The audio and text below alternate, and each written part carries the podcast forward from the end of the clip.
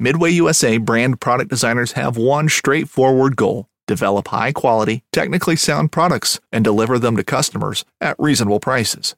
If you are immersed in the shooting sports industry and pay close attention to every single detail, you know our products are built right and stand up to everyday use. Who has shooting mats and range bag systems to hunting clothing and just about everything for the outdoors? Log on and shop 24 7 with super fast shipping. MidwayUSA.com. Whether you're just looking to stay warm during a hunt or need maximum concealment, the clothing you wear can make or break a hunt.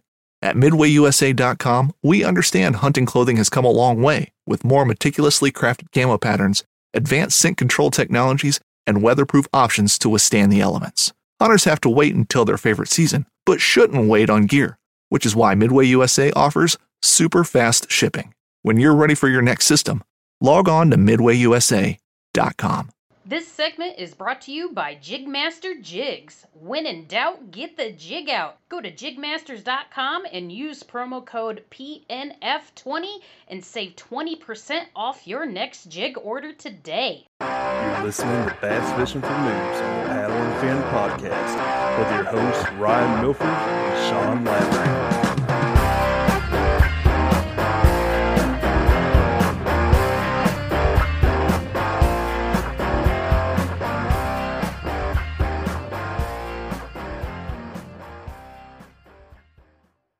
Welcome back to Bass Fishing for Noobs on the Paddle and Fin podcast.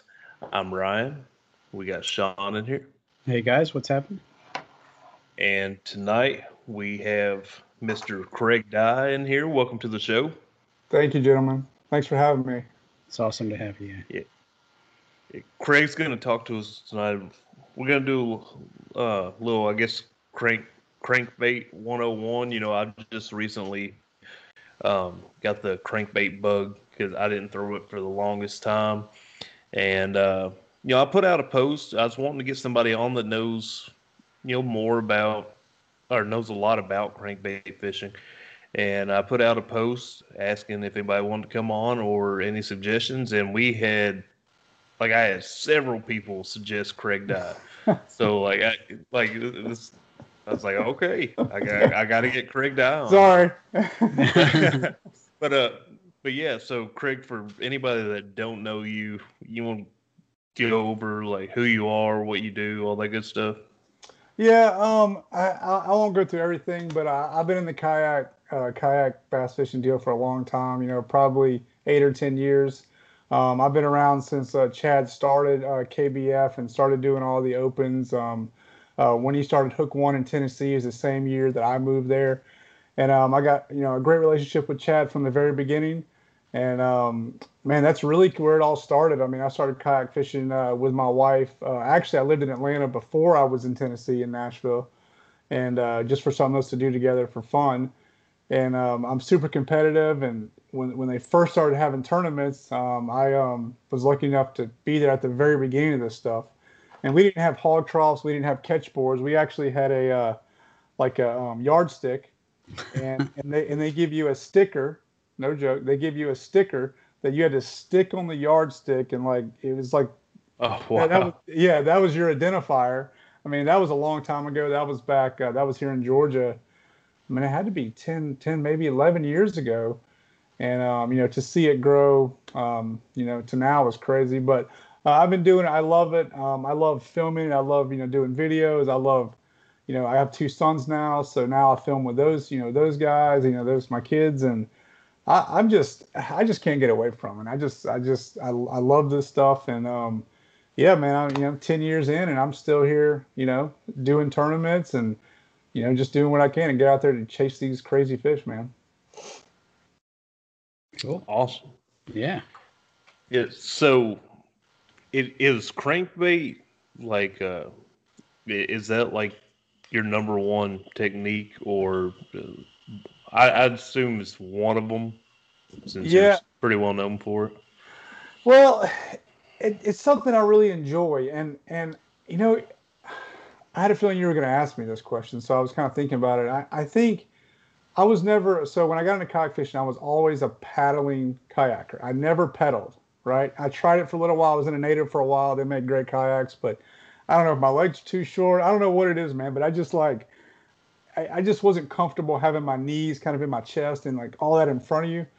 So I was always a paddler, right? So kayak fishing, you're always getting the wind's always blowing you around. You know, you're always getting turned the direction you don't want to go. You're always so I started power fishing a lot. I started throwing a lot of crankbaits, a lot of spinner baits, and you know, throwing worms and that stuff. I mean, yeah, you can do it, but it's sometimes it's tough, especially when you're trying to pinpoint one little area or one brush pile or a, a drop off. And I just kind of that's the kind of style of fishing I went to, and then um, I just started having a lot of success. And and I was in Nashville uh, early on when I first got there when I really started throwing crankbaits a lot and throwing crankbaits on wood and rock you know, because um, they have a lot of that. Percy Priest Lake was my home lake, and if you want to throw a crankbait on rock, you can go there and miles and miles and miles and just burn rock up all day. And when you learn how to do that and catch fish and get that reaction bite, when you can't even catch them on a worm, but you can go there with a crankbait and make them eat. I just I just got addicted to it, man. I just everywhere I went, I wanted to figure out how to catch those fish on a crankbait. You know, even if it's around grass, if it's wood, I mean, whatever it is, shallow, deep, you know, always, always wanted to figure out how to catch them on a crankbait. And I guess that's how it happened. And I just, I still love it. I mean, I still have three crankbait rods in my kayak at all times. And, you know, I just, it just, it just gets bites, you know, that's what it is. You just get bites. Man, what, what you just said about Percy, that's what I want to do now. You know, since I've kind of got that bug for crankbait, I, man, uh, some my buddy Thomas Davis, he he was like, he was like, man, you, we got to get out on pre sometime and throw it out there. And he's like, it's it's fire out there. So like, I, I need to get out there and bounce it off stuff and give it a try. Yeah, but it's, uh, it's something yeah. else. It's fun. It's addicting. Get ready. So.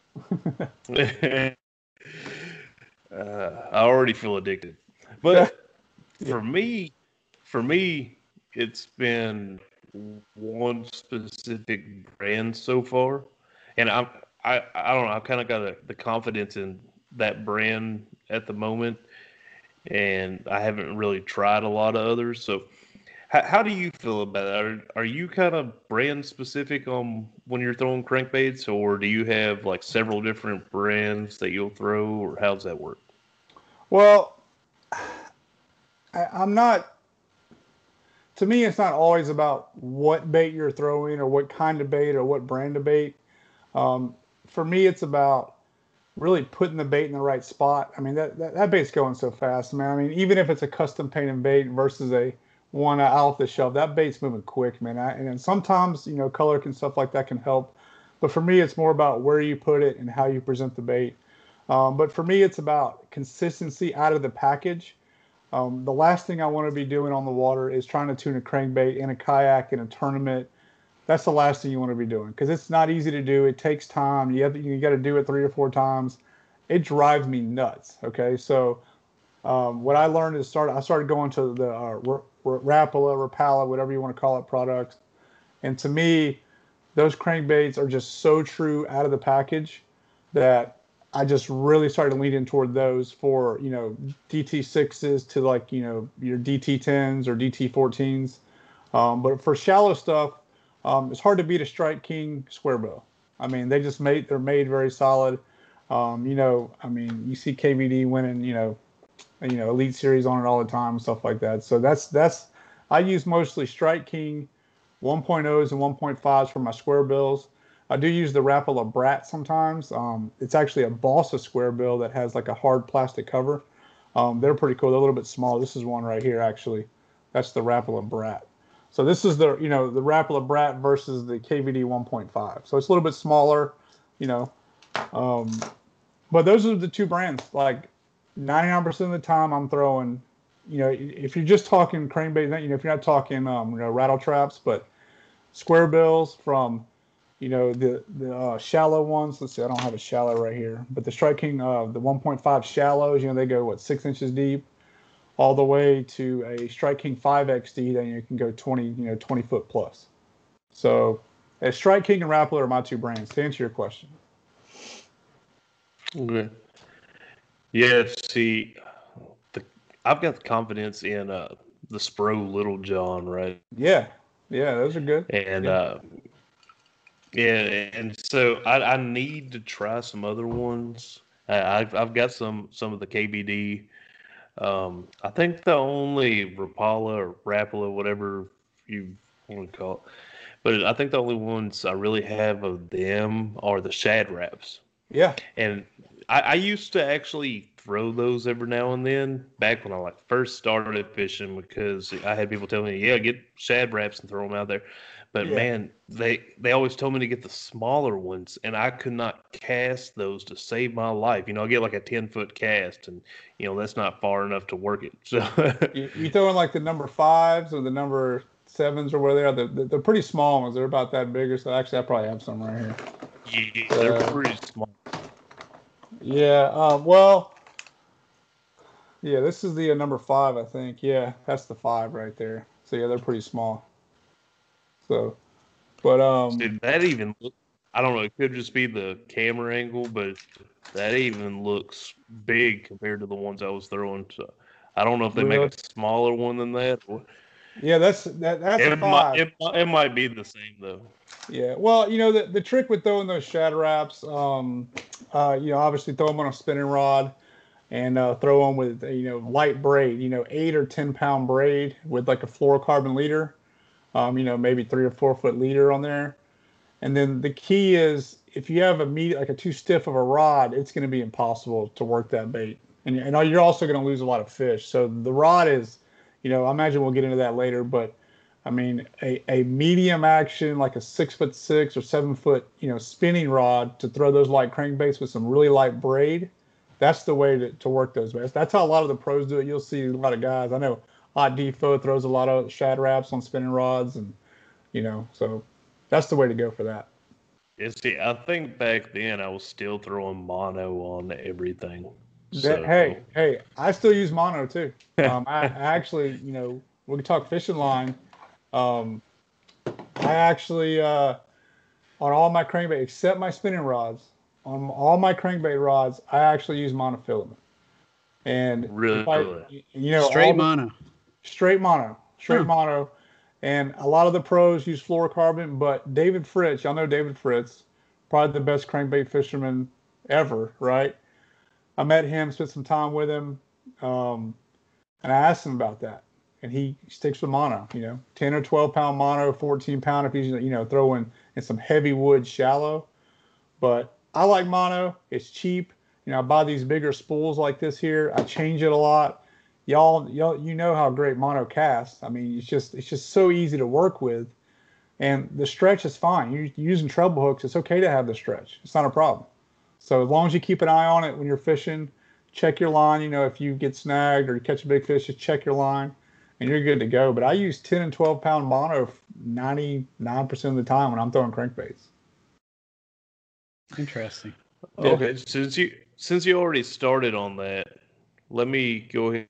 Uh, okay, so the first day that I was on crankbait, like just here recently, was, like seriously trying to throw it, the uh, the reel that I was initially using, I spooled up with uh, it was twelve pound line. It was that P line fluoro clear. Mm-hmm. Yeah. you know, it's, Yeah. it's not 100% fluorocarbon. It's got that stretch to it Yeah. because I thought the same thing. You know, got that stretch, throwing it on a medium, medium casting rod. Um, well, I had, I you know, the beginning of the morning was crazy. Me and my buddy were both like hanging into fish, but like it was all like little dinks, Yeah. a Yeah. ton of like probably like ten inch fish Right. and but I like they were, were and then you know a, a little bit into it the oh we lose Sean No, I'm here. You're breaking up on me a little bit, but Yeah. You're you're breaking up a little bit, kind of coming in and out, but I, I can hear you. okay well a little bit into it um my reel blew up on me it gave down on me I had you know another rod that I wasn't really using I took the reel off of it, and it, I believe it was 12 pound, 100% fluoro. Mhm.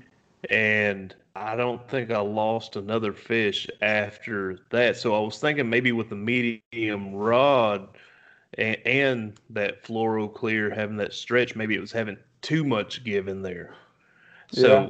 do, do you not find that? I, I guess I should ask you what uh, setups you would normally throw. Like, would you use use a medium rod uh, for? Uh, I think I was throwing like a medium diver crankbait. Yeah, yeah. I actually, um, I throw a St. Croix, a Legend Glass cranking rod, a six foot ten for, and I basically have the rods for the depth, right? For you know, basically how close am I going to be to the bank is is a way how I choose my rod length. I know that sounds funny, but you know, if I'm throwing shallow, you know, ten foot or less, I'm probably going to be close to the bank most likely. Throwing around wood, throwing around rock, you know, maybe throwing around some bluffs or docks or anything. I need to be super accurate. So having a shorter rod, and yes, I use a medium. It's a St. Croix Legend Glass medium cranking rod, six foot ten is what I use for ten foot and less, and I use mono with that. And I really, This upcoming concert season will be all about the boots, and Tecovas is your stop for the best in Western style. Tecovas has seasonal and limited edition offerings this spring and summer, including men's and women's boots, apparel, hats, bags, and more. All Tecovas boots are made by hand in a time honored tradition with timeless styles that are always on trend. And Tecovas has first wear comfort with little to no break in period. It's hard to find this level of comfort paired with this level of style. Stop by your local Tacova store, have a complimentary drink or two, that's WCB style, and shop new styles. The smell of fresh leather and friendly staff are at your service. Many stores even have leather custom branding to make your boots truly personalized. And with regular live music and events, there's no in store experience like it. If you can't make it into a store, just visit tecovas.com. That's T E C O V A S.com. They offer free shipping on all boots, as well as free returns and exchanges, and ship right to your door. Go to tecovas.com and find your new favorite pair of boots today.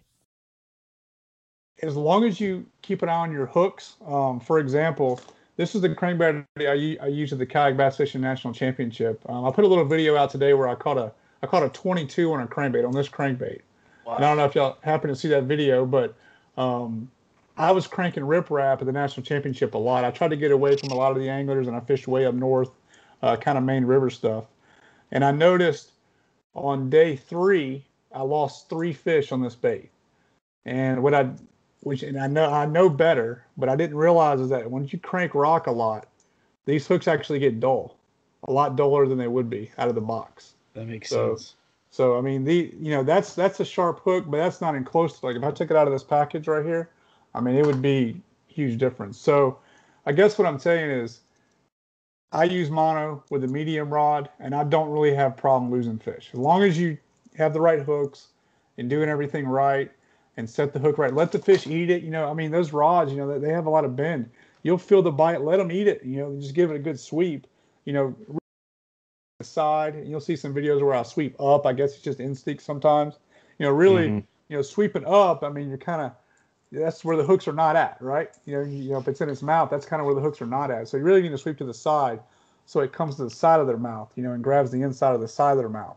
That's really the way to do it. I mean, but a lot of times you get a bite, you're just going to set it however you are, just to set it. you know Yeah. I mean, you just do it. Just you, you don't even think about it. So.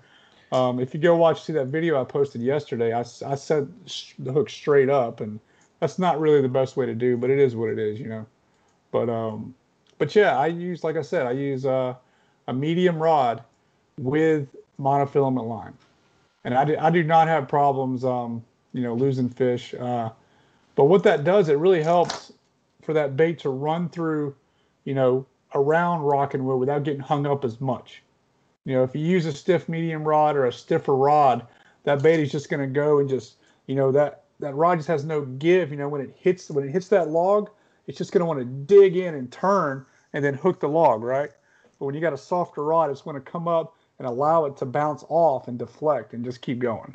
I think that was a lot of my problem when I first started. Um, Yeah. Because I was fishing riprap a lot because I was like, hey, they say, you know, take the deflection on riprap and it should, you know, that's when you get the hits. And every time I'd hit, I'd get stuck. And I was like, oh, it just sort of drove me nuts. and Yeah. I think that's what it was. That my rod was way too stiff. That, Yep. Now that- hearing you say that makes a lot of sense. Yeah, and look, look. I mean, you're throwing treble hooks in on the bottom of a lake. You're gonna get hung. It's just part of the deal, man. And it's it's aggravating and frustrating. You're gonna lose lures. You know, I don't like to take the time to use a lure retrieval tool because it just I just when I get in a hurry in a tournament, I just want to get it off or break it and just tie on another one and go. I know it's not the best way, but um, you know, but to to get hung a lot less, you know, is throwing a crankbait that goes that doesn't dig super hard in the bottom because if you're digging, I mean, if you're throwing a DT ten in four feet, I mean, it's gonna, Right. not gonna not gonna be a fun day. You know, DT ten goes down to ten feet, you know, on a normal long cast. So, you know, throwing a KVD one point five that goes to three to five feet, where you where you know you reel a few times, then you're starting to feel the bottom, you know, and you're deflecting. You're not digging too hard, but you know, having you know, like like for me, a KVD 1.5, a DT6, and a DT10, those three, 10 foot or less, you got it all covered. You know what I mean? From Mhm. from two feet, or really from one foot, you can run a KVD 1.5, you know, slow as you want. From one foot to 10 feet and everything in between, you know? So, Now you you mentioned speed there. Uh, how crucial is retrieval speed, and how do you vary that up or decide how fast your retrieval speed is? Um, hundred percent for me. I'm constantly watching my depth finder, um, and I'm I'm like you know if if I you know let's just say I'm catching fish in that four to six and I'm throwing a DT six, you know. Yeah, I mean retrieval speed is important, but as long as you're getting that bait down, I don't care if you use a high speed reel or a slow speed reel. Really, as long as you get it down to where it needs to be and deflecting off the bottom, that's really the key. That's how you get those bites. Y'all know that. You know, you've seen it on a million YouTube videos. Get it down there, you know, because this bait running straight catches a lot of fish, man. Like you can run this bait through schools and catch a lot of fish, kind of kind of like throwing a top water or a swim bait through a school that you can see in your depth finder. But the days when they're not feeding like that, and you got to make them eat, you got to be hitting the bottom. You got to be hitting the bottom. So um, I use a Lew's six eight to one. Um, that's the speed I use, and it's just kind of a, you know it's not super fast, it's not super slow.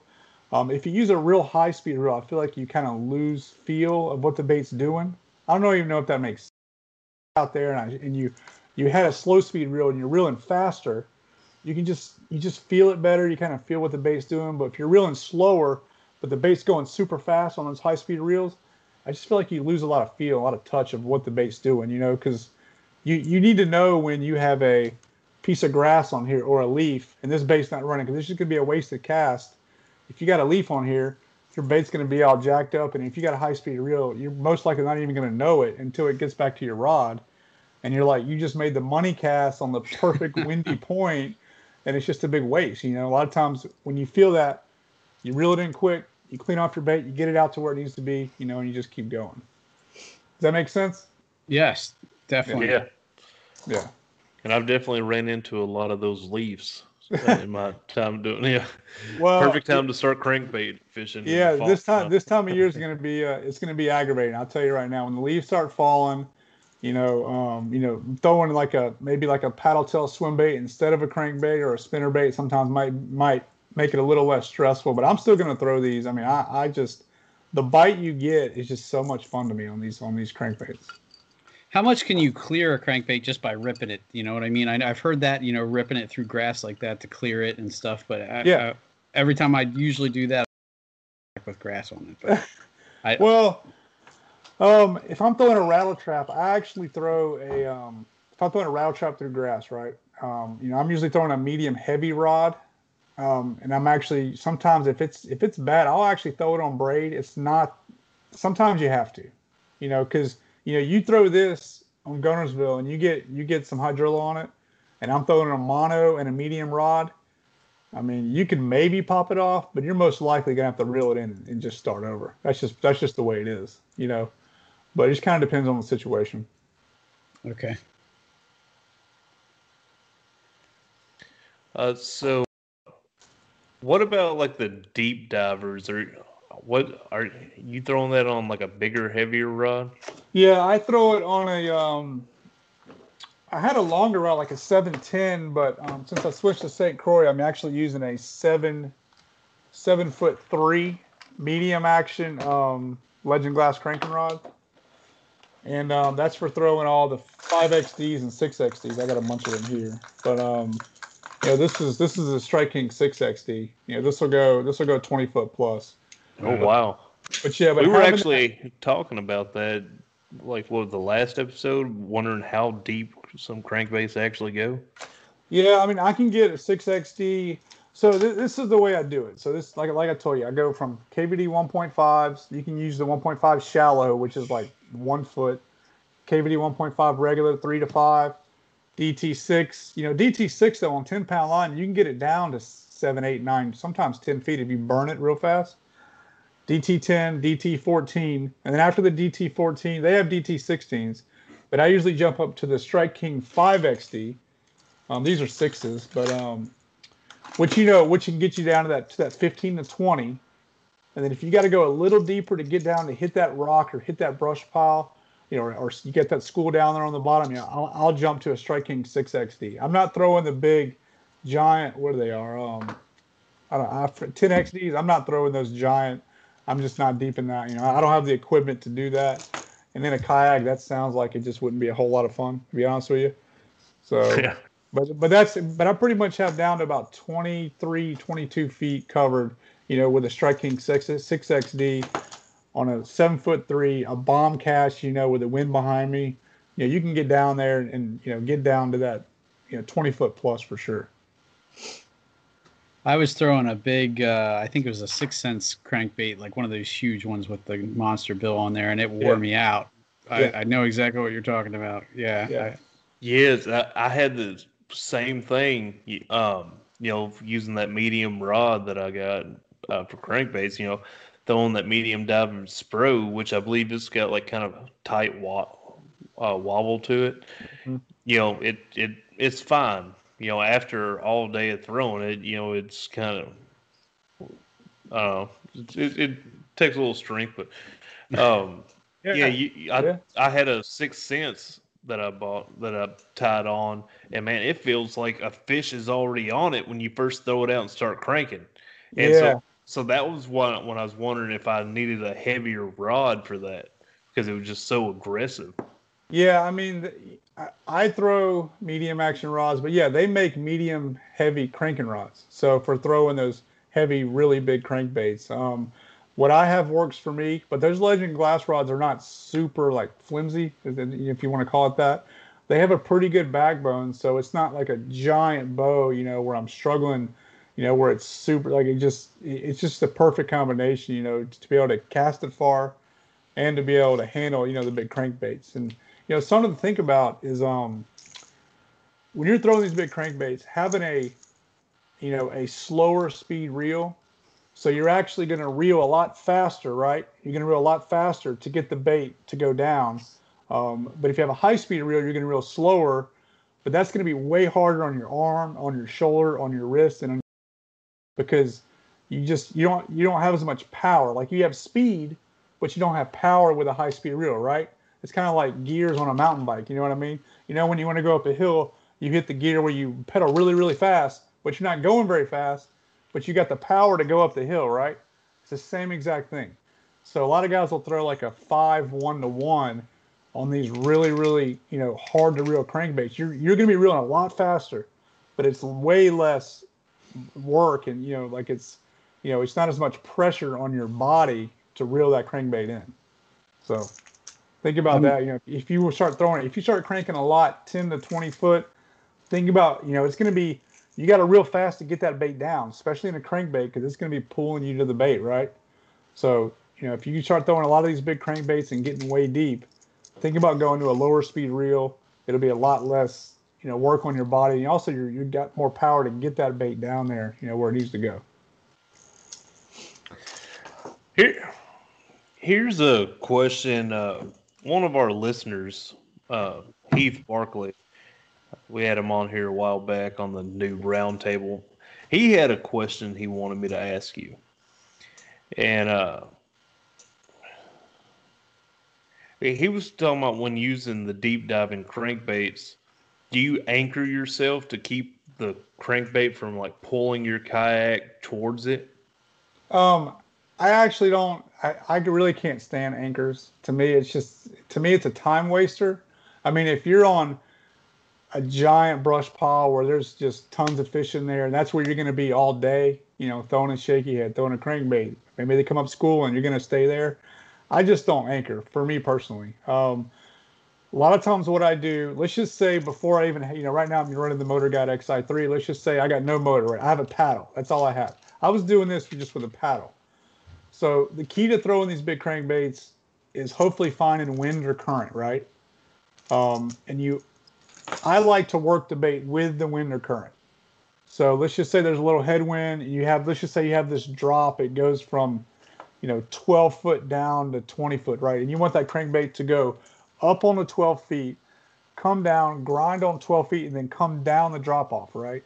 In a perfect world, that headwind would be coming at you because you can paddle up or pedal up, make a long cast into the wind, right? And then just let your boat drift back a little bit. And now you have the wind resistance pushing you, and now you're reeling and you're not being pulled toward the kayak as much. That's perfect scenario. Doesn't always work that way, but that helps. Um, another thing you can do is um, instead of throwing straight in front of your kayak, throw to the side. So, you know, let's just say you want to throw to that bank over there. There's a brush pile over there. Cast it to your left and just keep your rod basically at your bow. And you're just, the bait's coming this way. So it's going to be, lot, obviously, it's going to be a lot harder to pull your kayak, you know, to the side instead of just straight. That was so, his second question. yeah. Yeah. Yeah. I was going to ask you about that too, because I've noticed that too. Like you said, even if you're fighting the wind, just trying to stay straight, a lot of times I I'd try and crank towards the direction I wanted to go against, you know, so that I wasn't constantly being pulled that way and then have to adjust with my paddle to straighten myself out against the wind again. Yeah, but, it yeah, it's not easy um, throwing deep crankbaits with, with, you know when you're paddling. Um, but if you like it enough and you can, if you've got on a school before where they're firing every cast, I mean, you figure it out. You know, you make it oh, work. Yeah. You deal with it. you know, you you just you, you just make it work. You know, now luckily I'm running a motor which is great. But you know, when you have a tailwind, it makes even with a motor. You know, I don't care what kayak you're in. When you have a tailwind in a kayak, everything is difficult. You know, even if you're at a pedal drive, even if you have the 360 Hobie, you still got to take the time to turn it around and try to go backwards. Even with the XI3 to push the motor to go backwards and keep straight, it's not easy, man. So, but um, yeah, using the wind or current is really, you know, really the best way to go. That makes a lot of sense. Yeah. All right. So let's say you got a crankbait that's, I don't know, let's say dives two to five foot. That's what it says on the package. Yeah. Okay. You're in six, six and a half foot of water. You also got a crankbait that's, I don't know, five to eight foot. Which, which one are you more than likely to throw in that scenario? Because I'm wondering, are you wanting to try to stay at the bottom all the time, or I mean, are you trying to keep it kind of suspended and let them, you know, if they're at the bottom, let them come up to it, or what? How how are you approaching that situation where it's kind of in the middle of those two depth ranges? Right. Fishing like a local isn't just about catching fish. It's about connecting with the environment and the people who call it home. It's about hearing the stories and traditions that have been passed down for generations and sharing unforgettable moments with the people you meet along the way. Fishing like a local is having an experience that stays with you forever. And with Fishing Booker, you can experience it too, no matter where you are. Discover your next adventure on Fishing Booker. Um, for me, it's all about kind of you got to get a bite, man. You, you got to get a bite and kind of figure out what they're doing. If you know, let's just say you're around wood, you know, you're you're in four to five feet throwing wood, and you know you're throwing the KVD 1.5 and it's not hitting the bottom, but you're hitting off the wood and you're getting bit. And obviously, it doesn't matter. You don't need to get to the bottom. You just whatever the fish are doing. Um, I always like to be hitting something. Now, I'm glad you asked that because in the national championship last week, I was fishing, uh, like I said, upriver. I was actually fishing the old steam plant up there. I had the whole plant to myself. It was full of bait, full of fish. Obviously, not the right size I needed, but I caught a lot of fish, man. It was a blast. On day one, I could I was throwing a DT6. My kayak was sitting in eight foot of water, and I I was throwing it at the bank at a riprap bank. It was all there's this big pocket. If you go look at the map at the steam plant at Guntersville, way in, way up north, north of Stevenson. There's a big pocket that goes into the steam plant um, that is has riprap on both sides, and at the very back it's just concrete, concrete structure. Day one, when I would cast this DT6 to the bank, they would eat it almost the first crank, right? So I'm talking about zero to two foot of water, and, and so so I could have thrown a KVD 1.5. I could have thrown anything probably, and they would have ate it, probably spinnerbait or anything. Day two, they moved off and were out, kind of suspended in that four to six feet. So I'm sitting in eight feet. This bait's barely hitting the bottom, and I'm still catching them, but I'm not casting. I'm not catching them right at the bank. I'm catching them halfway back to the boat now. So when I figure that out, I turn my boat parallel with the bank, right? And I just keep my bait. I keep my the bank is five feet to my right or left, and I'm now I'm just throwing right down the bank parallel and keeping that bait in that four to six feet the whole time, right? That way you're in the strike zone. The yeah, whole, your whole cast. The whole time from my first three crank, cranks of the reel all the way to right to the kayak. So that's probably the number one number one way to catch more fish than anybody else on a crankbait is to figure out that depth and parallel. I love parallel on a bank. If I if I can find a deep bank to parallel, I mean, I could do it for hours and feel like I'm being productive because you can you can cast at two feet and reel it back in two feet at 1.5, pick up your other rod at DT6 or DT10 and pull it back in six or eight feet, and you see exactly where those fish are set up, and you can just focus on that, you know, you know, for the rest of the day or the rest of the tournament, depending on what's going on, you know. The few times I've been successful, it has been exactly in that situation. Like uh, I was on a riprap bank, the wind starts switches and starts blowing into that bank, and then I did just like you said. I'd sit parallel to it and then just try right up against it with something Yeah. sh- shallow, and then just work my way out until I found where they were sitting. And that that is the the couple days that I've had good crankbaiting days. That's exactly the situation. So And also, you said you said uh, you know the wind started blowing on the bank, and that a lot of times I'll just go straight. I don't even care. My history on the lake, I don't care at all. If the wind's blowing on one side of the lake, and I know it has some depth to it, you know, it's not like a one foot flat for 300 yards. I'm going over there for a tournament, even even if it's a three hour Tuesday night tournament. If the wind's blowing on the east bank, you know, and it's summertime, it's fall, that's where I'm going to be. You know, that's that's just my, but that's my style of fishing. That's how I fish. You know, I like to fish that moment right there, and I, you know, I'll, I'll chase wind. I mean, it's a pain in the butt in the kayak sometimes, but I'll chase wind all day. You know, you hear a lot of people talking about the windblown bank. Um, do you know the science behind it? Like why that makes it good? You know, I, I've I've never understood. You know, people say like it, like the it pushes the bait fish or whatever. Then I'm like, how does it push the bait fish whenever the bait fish are underwater? So, do do you know the answer to that? I mean, I don't know the exact science. You know, I, I think it's, you know, maybe it pushes the algae that way or something like that. Then the smaller fish go to that. You know, then the bluegill go to that, and then the big fish follow that. But I also think the fish bite a lot on those windblown banks because you know the diffraction, you know, the the light, you just, you know, it just, it's just, it's always a more alive. It- It's every. It doesn't matter where you go, man. It does not matter it's always you know you go to Guntersville and find an area that has three to five foot grass right now, and it's calm on one side and windy on the other. You're most likely you throw a chatterbait at that. You're most likely to get a bit more on that windy side. You know, I just think it gets the fish fired up. Everything's moving around. I mean, just like Lanier when all those all those boats are out there. You know, it's a pain to us. You know, but when it's you know waves on the bank, I mean, you can go throw a crankbait shallow on Lanier when there's hundred jet skis around and catch fish. You know, I think it's the same type thing.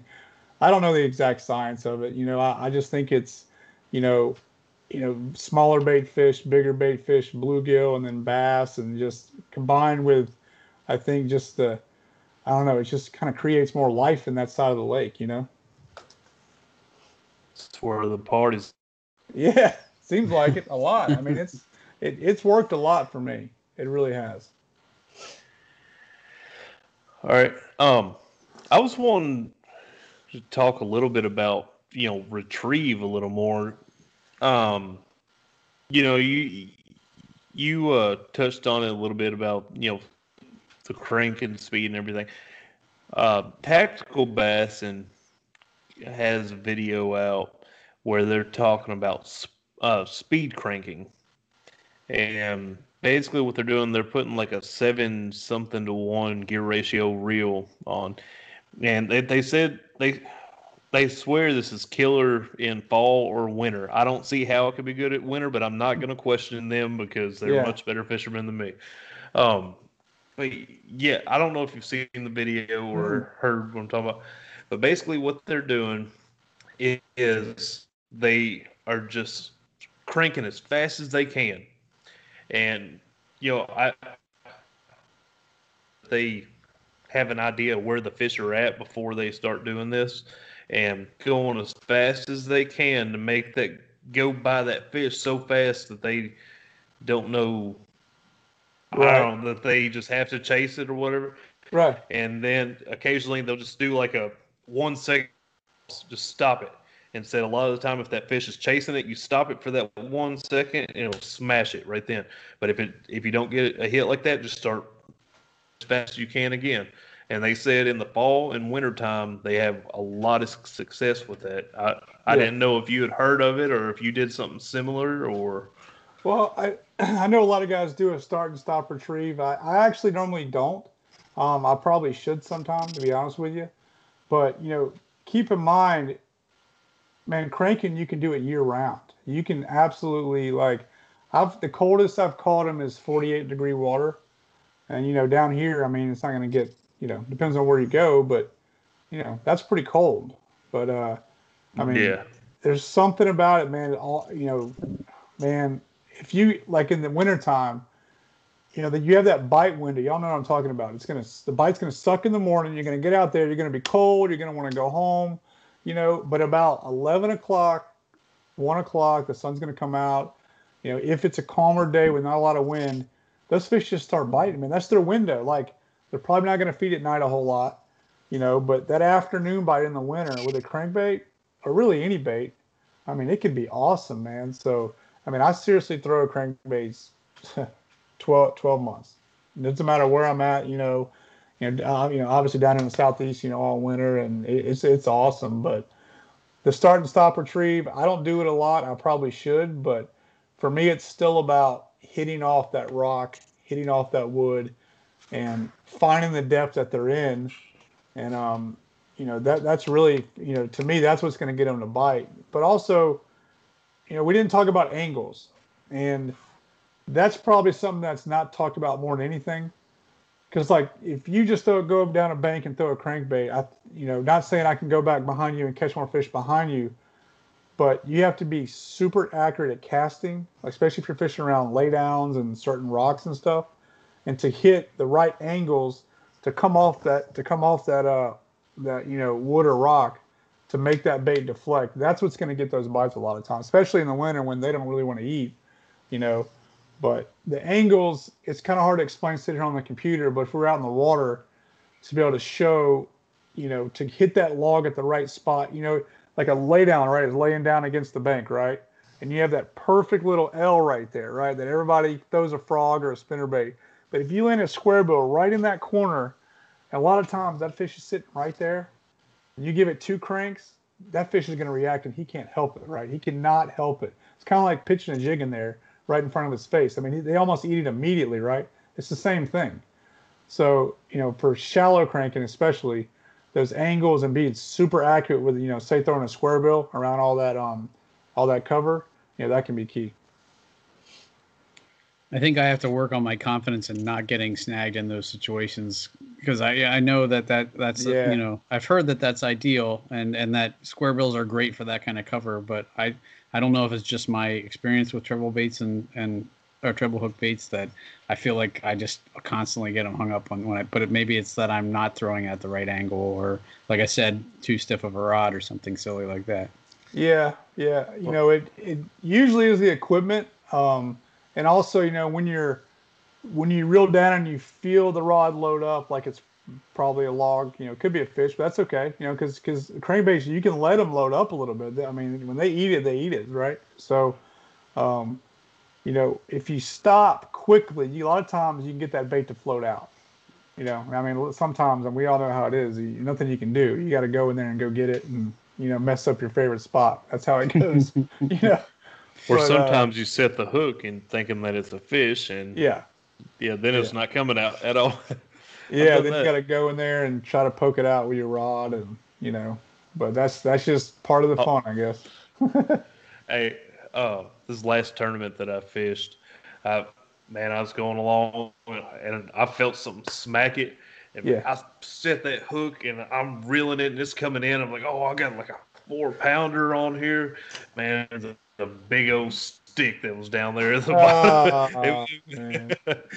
Ah, uh, I thought I had a good one. Yeah. But Sean, I, Sean, I will say that you know back when I threw it several years ago, you know I got snagged on everything, and that's probably why I haven't thrown it all this time, and like had zero confidence in it. Now, you know, I got a little bit better equipment than I had back then, and all that, so that's probably got a lot to do with it.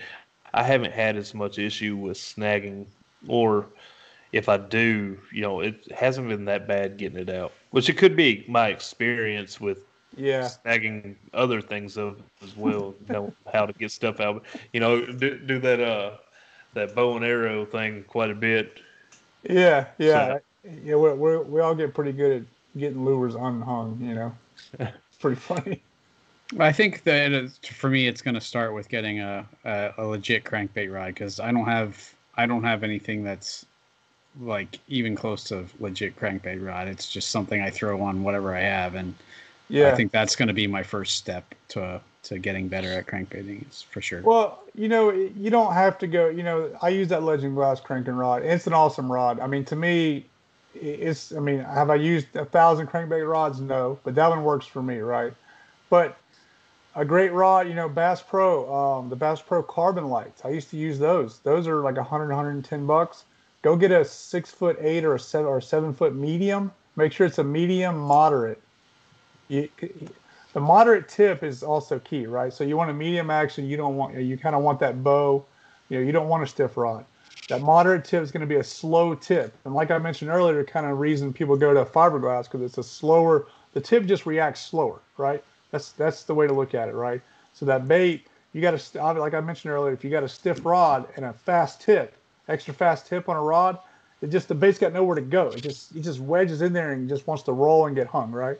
If and that's what most of my rods are, which is what Yeah. exactly my problem. yeah yeah it, it's it's crazy you'll see the difference you know you, you'll throw let's just say there's a log right and you know the rods you were using you're going to get stuck 99% of the time and you go up there and you roll it and it just kind of goes over it just like just like a spinnerbait you're like hey that's what it's supposed to do you know you know and and you, you'll see and um you know that's that makes all the difference you know okay, cool. Yeah, I'm gonna have to try that now.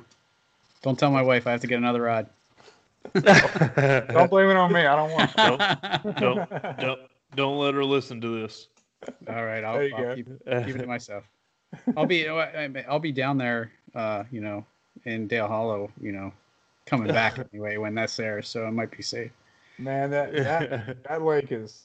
I love that. I love the. I've only been on it a couple times, man. But and um, uh, my buddy Addison, you know Addison Johnson. You know he fishes D- Dale Hollow a lot.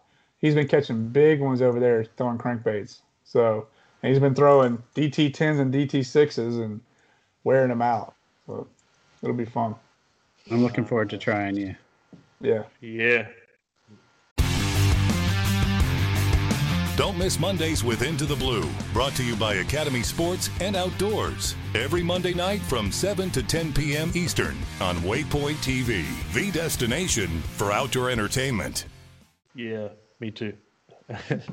uh, um, another retrieve that I heard of is actually Paris Edwards on last week's episode was telling us about a retrieve that he I forget what he called was it yo-yoing or something like that. Basically, Yeah. reeled down to a max depth, then let it raise up a little bit, and then just raised his raise the rod, let it go back down, reel in the slack, let it float up a little bit, keep repeating that. Is that something that you do much? I do those with rattle traps. You know, um, you know, just let you know, cast it out, let it sink to the bottom. Is that what he's talking about? He's, I imagine he is, but I don't know. Um, Well, he I thought he was talking about like a, with a crankbait, like reeling it down, and then he. Yeah. I think yeah, I think he was saying where you'd you'd uh, reel it down, start hitting the bottom, and then just stop and let it come up. Not much, maybe you know a foot, and then just lift up on your rod, let it plane back down, start hitting again, and then let it up, and then reel up any slack, and then keep doing that. You know, yeah, have it yeah. have it kind of dig back down, plane back down. You know, if you will. I think is the way I took it when he Yeah, Right. that's that's what that's what I thought he was saying. Yeah, and that's you know everybody has their thing. You know, um, I don't normally do that. I for, for me, my goal is to get that bait down, get it bouncing off whatever's down there as fast as it can, and have that fish react. You know, if somebody's figured out some magic deal, I say go for it. You know, and, um, you know if, some, if something's not working, you know, a lot of times I'll pick up a shaky head or I'll change crankbait colors. Um, or I'll, a lot of times, a lot of times it's just the angle. It's just it's so weird, man. Let's just say you mark a brush pile on ten feet, you throw a worm in there, you can't get him to bite. You throw a crankbait, you can't get him to bite. You turn around, you get on the other side of it. You know, let's just say it's it's on a drop off. You know, let's say you try throwing a crankbait in the deep water and come up the hill, basically. Sometimes that's what it takes. You know, so uh, for me, it's more about angles and and getting down to that depth. But I mean, yeah, I mean, if somebody's figured out a retrieve that worked for them, that you know, start and stop deal, then you know, go for it. You know, whatever. So works you're- you. So you're pretty much all just chucking wine, right? mostly it's it's ma- it's mostly about depth and hitting off what I need to hit off. And you know, and I use my depth finder a lot. I'm Okay. constantly like if I'm parallel on a bank, my eyes are mostly on my depth finder. You know, I got side scan on, side mm-hmm. vision on. You know, so you know if I'm going down and I'm just parallel on a bank and I see a brush pile, I'll mark it. So when I come back next time, I'll make that cast to that brush pile or to that rock or that log or grass patch or whatever it is, you know, next time I come around there. So, but yeah, for me, it's about covering water and really, you know, chasing the conditions at the time. You know, you know, like I said, the windblown bank, you know, an area. A lot of times you'll have, let's just say you're fishing riprap, right? You'll have a, a mile of riprap, right? All looks the exact same, and for some reason, there's 30 yards where the bait's at. And there's like you you go 30 yards that way and your depth finder's completely blank, nothing there. You're like, what's going on here? But then all of a sudden you start seeing little bait balls or seeing bluegill, you know, little bluegill or some crappie or some white bass. Then they start biting, and it's that one spot. You know, for me, it's more about that. You know, finding those little magic spots on everything around you. You know, and then marking those, and you know, marking them and marking them, and then when you come back for a tournament, you can go straight there. And if the bait moved, you just you know you just find it. You know, um, the bait the bait has a lot to do with it, especially when you're fishing. You know, you know rip rap and you know clear water. You know stuff like that. You know the bait is key. I think pretty much the only basic we haven't co- covered, which I, I know you mentioned it, but was is color. Yeah, You know, so that's a good question. how, yeah, how are you selecting uh, the colors? Um, I guess for different scenarios, uh, dingy water, clear water, different times of year, all that. Yeah, I'm not. I've always I've always kept it actually pretty simple with color. Um, I'm actually I really stick with three or four for all my crankbaits. Um, you know, for throwing deep diving crankbaits, it's either white or like this citrus shad. I rarely get you know when I'm going 15 foot or deeper, it's either shad or citrus shad. Not like pretty much all the time. You know these, this I guess this sexy shad too. You know, but these two, that's really it. Um, if the water's super clear, like I'm fishing Center Hill or Dale Hollow, sometimes you can go to like a, um, you know, one of those, you know, you, you kind of see through them a little bit, you know. Like they're ghosty. yeah, yeah, like that, like light blue or light gray. Sometimes that'll work a little better too. But um, for clear water, I'm always sticking to shad patterns. Um, and then for uh, muddy water, like I love throwing a KVD 1.5 and you know muddy water, shallow, you know, one to five feet. I'm always throwing a chartreuse with a black back. Um, sometimes I'll throw, you know, a crawfish color in the spring. Sometimes, you know, if if you this really happens. I know people see it on YouTube, but this actually happens where if I'm running a bank and they're biting this this KVD 1.5 and chartreuse with a black back, and I'm just getting them on one hook every time, or they're barely hooked, or they bite it and one comes up and you know throws the bait. There's something something needs to change, right? You- You're getting bites, and you're like, man, I want to stick with it, but try throwing, you know, try throwing a white, try to throw in, you know, a red color. And a lot of times when they start choking that bait, I mean, just like y'all, y'all seen the videos on YouTube, whatever, seen it on TV, it really does make a difference. Um, you know, when you start, like people say, oh, I lose a lot of fish on crankbaits. Well, maybe if you would have changed colors, maybe something a little brighter, a little different, they would have, you know, ate it a little better. Because you'll know when they choke it, man. You know, when they come up to jump, you don't even see the bait. You're like, I got the right color. I'm gonna throw this all day. You know, all day. Well, see, But, uh, that makes me wonder now. When I was telling my story about uh, that tournament I was fishing, where I was using that fluoro clear and I was having a bunch come off. Yeah. I actually, the color I was using, it was like uh, like that shad pattern that you had, and I actually lost it. I chucked it like twenty foot up into a tree. So, yeah. So Nice. uh, I lost it, and I tied on a different color, and I didn't lose any more the rest of the day from it. So I'm wondering if what you just said had had something to do with that. Yeah. But uh, but yes, I do feel pretty good now because I feel like the colors that I've picked up, you know, are pretty on par with yours. I think uh, the one I've had the most luck with is like a chartreuse side with like a brown top. Yeah. So similar to the black and chartreuse that you got, just a little bit, you know, more brown on top than black. Yeah, there, Um, there's there's times where I, I do think color can make all the difference in the world. I don't think there's a lot of times that that's necessary, and that's just my experience. Um, I feel like it's way more important to be where the bait is, to have to be at the right depth, you know, to be at, hit the right angles, um, you know, staying in the right depth. I think is key because anybody can go and just throw a crankbait at the bank and cannot catch a damn thing, you know. But if you figure out where if you figure out where they're at, you know, and you put position your kayak right and get that cast, you know, every time or every other time. I mean, I mean, you really, I mean, you really can catch them. Like I said, I, I caught. I mean, my hands were hurting. How many fish I caught in Guntersville? I wasn't catching the right fish, and I probably should have left that area. I was catching a lot of 14s to 16s. And then I caught that 22 on Sunday. And I think that big fish kind of kept me there. But I figured out exactly what depth, and then I could pretty much go in on a bank and pretty much call my shot. That's not always the case, but that's what it was, you know, for me last week. I got one more color question. Yeah, that's whatever. I'm sorry, Sean. I didn't. No, mean you're good. cut you. Yeah. Okay, so when it comes to color, you know, spring. This past spring, everybody went insane for for like the fire crawls chatterbait, right? Yeah, yeah. So, Yeah. like those red pattern crankbaits, do you feel like, you know, they're similar to that fire crawl? Do you feel like they're effective in the springtime? Like, I guess everybody was having luck with uh, with the with the jackhammers.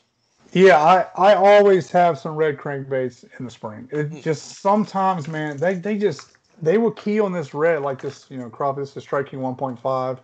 You know, I have some of those. Um, I had some other ones. Oh, let me show you this DT6 pretty Y'all probably seen this color in the store before, but it's kind of like that flat color. Let's see. Yeah, these right here. I don't even. I, I forget the name of the color, but you can kind of see them it's that cool color. But um, sometimes they just key on that red. You know, that they want to eat crawfish. They want, you know, that they're kind of done chasing shad for a little while, and I mean, they will eat the they will eat that red. Just I don't know. Sometimes they just destroy that red in the spring, and Which is weird because I've never seen a crawfish that looks that red before. You know. Right. Yeah. Well, I agree. And um, there, there was an elite elite tournament on Lanier. I think it was last year, or maybe it was. Yeah, it was last year. This has been a weird year, guys. Right. yeah. uh, yeah, you could say that again. It was last year. You know, the water was super clear. He was on Lanier, and he was parallel on the bank with a Rapala DT6 in that bright red color, and he was wearing them out. I think he was he was in the top ten. I think the first two or three days and did real well. But I mean, sometimes even those spotted bass, they just lock in on that red color in the spring, and you know, I always have it with me early spring. You just never know. So Well, I have to keep some in the tackle box for when springtime rolls back around. yeah, yeah. That was the other time that I did well, and I just happened to run into a guy at the bank, and he's like, "Yeah, do you have a do you have one of these red uh, crankbaits?" And I was like, "Yeah, I have one." He's like, "Go over there and throw it by the," and sure enough, it it man, it was on fire that day. So, uh, Yeah. lucky enough to have those days every now and then. So, Well, you know what, what's cool about square bill crankbaits, and it, it's just another tool. Like, you know, if if you got an awesome windy bank and it's springtime and they're biting, a spinnerbait will work, a chatterbait will work. I mean, those things will work. When that wind dies, like if, if I go to a bank, you know, and I'm catching them on a spinnerbait and that wind completely dies, switch over to a square bill, and it's just it's just more subtle you know, it just it just it will get those fish to bite when they don't want to bite a big spinnerbait or a chatterbait. So keep that in mind too. I know one thing I was going to ask: How about rattles, silent or rattling? What's your preference, or Um, does it change um, it up? I use uh these I have I have actually have both. Um, I do change that up a little bit.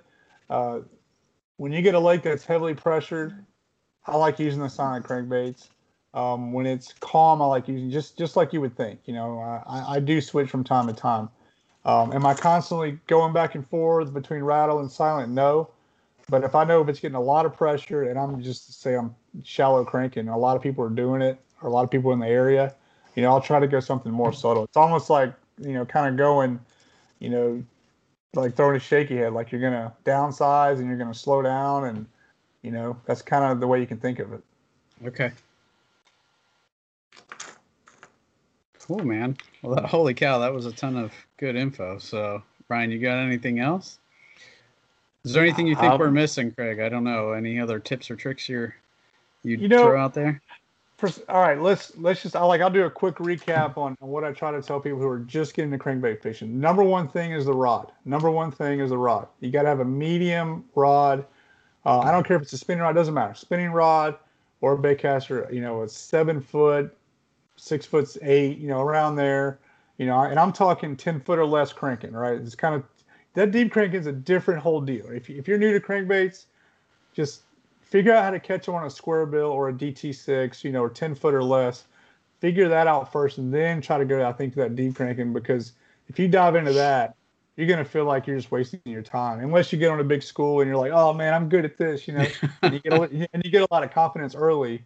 So, you know, a medium action rod with a moderate tip, that slow tip, that slower tip is what's key. That's what keeps the bait from getting hung up. Also, you know, we didn't talk about this, but you know, when a when a fish, sorry, that has a line on it. When a fish comes up to eat a crankbait, right, he's going to come up. You know, when they open their mouth, they suck. You know, they suck, right? So if you got a stiff rod, you know, it's just not going to want to. You're not going to have that give or that bait wants to fly back in his mouth. I mean, it will, especially if he's coming fast. But to have that give on that rod, you know, it keeps you from getting hung up, and it also help you hook the fish better. And then when they jump, you know how that goes. When they jump, you know, your your rod will have more give. When they go to throw that crankbait, your rod will, you know, shock absorber, right? And you'll lose less fish. I mean, you're going to lose them on a crankbait. It happens. It's just life, you know. It's just part of it. But you will definitely have the right rod, and you know, fluorocarbon or mono is fine. Brave anglers search for the one they call king, but who will take his throne? Tune in to Waypoint TV's Battle for Silver, Saturday, May 18th from 12 to 6 p.m. Eastern, presented by Abyss Battery. Waypoint TV. Um, like I said, I like mono because I change it a lot. It's inexpensive and I can cast it a long way. That's what I use. Um, a lot of the pros use fluorocarbon. You know, a lot of the elite guys, you know, but a lot of guys, you know, some, some of them still use monofilament, so don't forget about it. It still catches fish, we promise. so, but th- th- those are key. And, you know, if you're new to it, start out with some KVD 1.5s, fishing five, six foot or shallower. Learn how to catch fish like that, you know, with the right equipment and getting the right angles. And I mean, w- once you do that, you'll get more confidence. And then you start throwing the DT 10s, you know, I mean, then, then that's when you start getting to a, a depth a lot of people don't fish, you know, and you start catching fish that maybe don't get touched a lot. Because you, know, you go to you go down a bank, you you know you're throwing shallow, you're throwing shallow, but underneath you that 8, 10, 12 feet, you know your, your kayak's sitting over that a lot of the times. You're not even fishing it. And if you watch your depth finder, there's a brush pile with three fish on it. There's a big rock pile. You know, there's somebody's Christmas tree they put there. You know, and you can go back and crank that later in the day when the sun gets up real high you know, and or you know, obviously throw a jig or a shaky head or something like that. But I say for the guys starting, the you know, the new guys is you know, like like I mentioned, the rod is just just start ten foot or less, go catch some fish, and you'll gain confidence from there. Awesome. Yeah, I think I've uh, I think I'm out of questions. for now, for now. Yeah, yeah. yeah you know, after I get a little further into it, I'll probably have a few more questions. Might have to bring you back on here. Yeah. Hey, we, we should do a uh, like a follow up one and see how see how everybody did. You know what I mean? No, I agree. Yeah, no, I definitely want to go try some things too. So. Yeah. Awesome. Well, I mean, we're we're in Pennsylvania. I imagine it's starting to get cool, so I bet that fall bite is a real fall bite right now. I imagine. Uh, yeah, I want to get back out. I, I was out on the river. The Sus- I live about a uh, maybe ten minutes from the Susquehanna, so I fished that. Ah, I've been fishing man. that a lot. I want Um, to do that, man. Yeah. It's fun. It's fun, and um, the more I learn, that the better I'm like seeing what everybody's talking about. So, um, but yeah, uh, and I've heard that you know the the even at the lakes and stuff, the fall bite the is supposed to be really picking up. I just haven't. I somebody posted a video. I, of course, I went to the river on Sunday, and somebody posted a video of the lake I usually go to, and they were jumping like it was they were just panning out across, and all you could see was them feeding like crazy. I'm like, well, that figures. yeah, that's how it goes. That's Yep. how it goes. But I still I caught a nice smallie on Sunday, so I, I can't complain. So Yeah, I, Um, I would I would love to come throw a crankbait up there with you on the uh, Susquehanna and catch those big smallmouth. That would be that's a dream trip of mine. yeah, me me too. I'm, uh, you know, I'm gonna have to go up there and crash on his couch sometime. absolutely, I'll make room for you guys for sure. Call me. Uh, hey, yeah, we'll have to call Jody Queen too because he said that he wants to go whenever we do. Let's go road What? trip. yeah, My door's always open. I'll leave the light on for you. Yeah, there you go. There you go. Cool, man. Well, uh, do you want to shout out any uh, sponsors or social media or anything like that? Um, well, um, if you want to go to uh, Craig Kayak Fishing, that's my uh, my fishing page on Facebook. Um, I try to release some videos uh, there, you know, probably every two or three weeks. I just released the one from Guntersville. Um, really, the, the main sponsor tonight was, um, you know, St. Croix. Um, I love those rods, especially that Legend Glass cranking rod. Like I mentioned, um, it's just built. It's built to throw these things through all the junk out there. Um, but you know that that's a two hundred fifty dollar rod, two hundred seventy dollar rod. They have the new Mojo Glass cranking rod that um, you know is that hundred to hundred and thirty dollar price range. Killer rod. Uh, it's the same action. Uh, I'm 99% sure it's the same blank as the uh, Legend Glass. So that is something to look into. It's the Mojo Glass. You know, um, they make those rods in Mexico, and they're awesome rods. I mean, they sell the mess out of those rods. So that's that's really a shout out I want to do, you know, tonight. And um, guys, I love talking crankbait. So anytime you want to have me, I'm ready to come back. so yeah. We'll we'll need a. Uh, you know, this is like the 101. We'll have need the what, what's the next step up? I didn't go to college. Is 202 or do you? Yeah, 200 it's been a 200 level classes. me. I don't even remember. That's I don't know, 12 years. I don't know. Long, too long. So too long. Well, we'll have to have the eh, the intermediate one uh, eventually. Then we'll, then we'll go to advanced and you know all that. We'll have to work the levels. yeah, yeah. Let's let's do it. It's uh, it, it's very addicting. And it, the thing is, it can be very efficient. And once you get really good at casting and put that bait where you want, you can go behind a lot of people and catch fish, and that's what makes it fun. Because you're getting a bite, a lot of guys aren't getting. You know, somebody throwing a spinnerbait down a bank, you can go back and behind them and catch three or four fish. That's how you know you're doing it right, and you'll get confidence that you can do it anywhere, any lake, you know, any time of the year. Cool, man.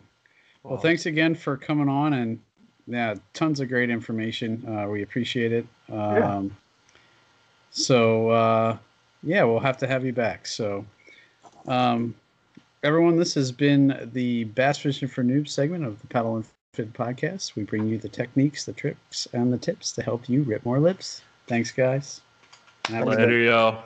Thanks for tuning in to another killer episode on Paddle in Fin. Don't forget to go check out our website at paddle, the letter N, and fin.com. Don't forget to check out the YouTube channel at Paddle and Fin. If you got a question, comment, want to hear from a future guest on a future episode, feel free to email us at paddle, the letter N, and fin at gmail.com. Don't forget to follow us on social media at Paddle and Fin on Facebook and Instagram. Shout out to our show supporters, Anglr. The Anglr button and app just makes for a better time on the water and creates a virtual logbook for every fishing outing out on the water. Shout out to Rocktown Adventures, located in northern Illinois, for all your kayaking, camping, and hiking needs. TRC covers, protect your investment. Ketch Products, shout out to Ketch Products. Go to ketchproducts.com and put the paddle in fin logo directly on your catch board. Shout out to Jigmasters Jigs. When in doubt, get the jig out. Go to jigmasters.com, use promo code PNF20 and save 20% on all your jig and tackle needs. Join Captain Justin Leake and Meredith McCord for the best fishing action along Panama City Beach. Tune in to Chasing the Sun every Sunday at 9:30 a.m. Eastern on Waypoint TV.